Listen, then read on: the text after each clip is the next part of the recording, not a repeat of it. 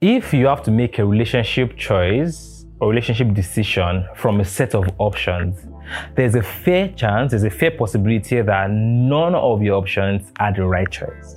Don't make any relationship choice till that person becomes one and only option.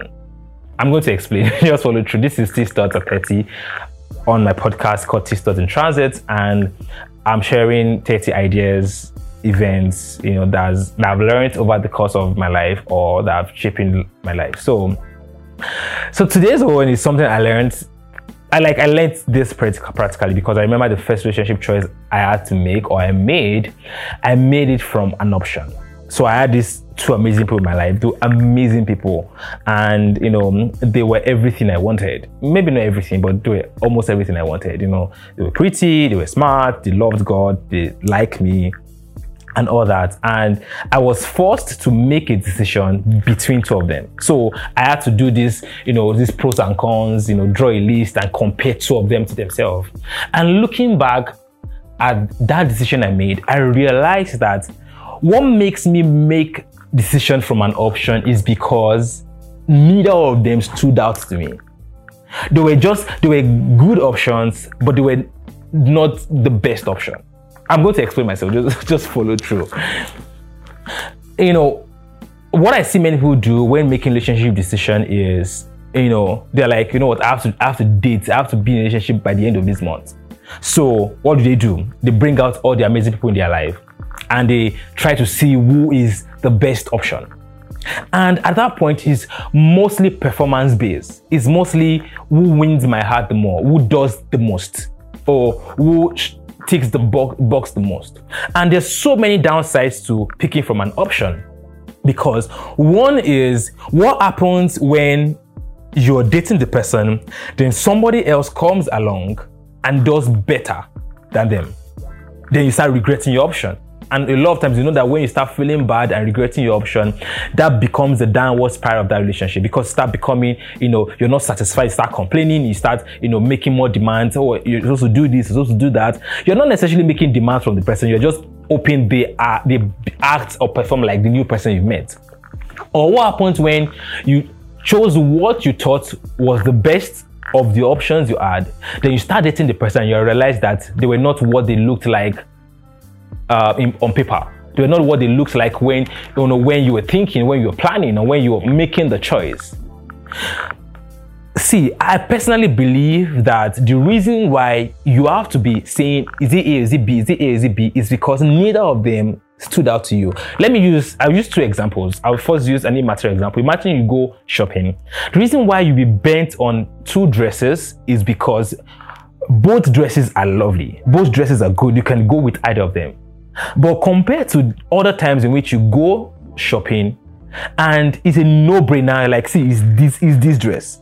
Like I'm not like I'm not don't show me any other one, you know, or even show bring all the other dress you want to see. But this dress stands out to me. And the second illustration I'm going to use to buttress this is how we choose our friends. Most of the time, our best friends are not necessarily the best people in our life. They're not necessarily the one that ticks all our boxes. But we have this strong sense of connection, strong sense of understanding. There's just something about them that strikes us so personally and so powerfully that they stand out from every other person as a friend. I believe that we need to get to that point also in making relationship decision. So it's not a case of who, who is finer or who is fairer or who.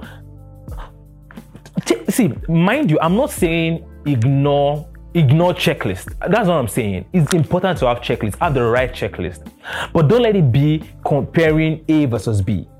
Is if a and B, or either A or B, does not stand out to you so strongly that it's no, it's a no-brainer, then wait. Wait, because I believe that relationship decision is one you make with the aim or goal of getting married to the person, and it's a decision of a lifetime. Like it's it's till death do us part. I'm choosing somebody that I'm going to live the rest of my life with. It, it requires more like a stronger sense of conviction. It requires a stronger sense of sense of conviction, a stronger sense of certainty So if it is more of kami kami kami, sorry, forgive that it's you look up palace of when you like we do this thing where you bring to do tumbo tumbo tumbo, you know, there are many songs they sing for that thing, you know. But I'm saying let it be such that I'm like, yes, all the other options are great. I remember and Judy were talking one time, and you know, this was quite a, um, few years ago, and Joe, we told ourselves that see if we come out of, let's say, we decide to go to the cave or something, we come out, or we're single, we so we can literally look around us and pick because we have so many amazing people around us. I'm going to talk about this in another episode, and there I'll be talking about you can't date every amazing person in your life, you know, but that's for another episode. But the goal of this episode is to that single person watching me, that single that person that is in you know that phase of choosing is don't be forced to make a choice from an option because that's what happens most of the time. It's what will make you say, you know, I must I must date this person is your it's you, you give yourself a time, you say, you know, I must be in a relationship before the end of this month. So what you do is you look at the options and you choose the best of the options, even though it might not have that strong sense of conviction or peace or certainty, or the person just a good option. A lot of times that's where it happened because that was how that happened to me. You know, it was a sense of, you know, Tolu, you must be in a relationship, but you must ask one person out today, today. So what do you do? So you drop the option. I feel bad, you know, that I've been there, that I've done that. But that's why I'm making this video so that you don't make that same mistake. You know, like build. And I'm still a fan of build friendship. Of course, create boundaries, but let it be such that it's a no-brainer. Like, like why will I not want to spend the rest of my life with you?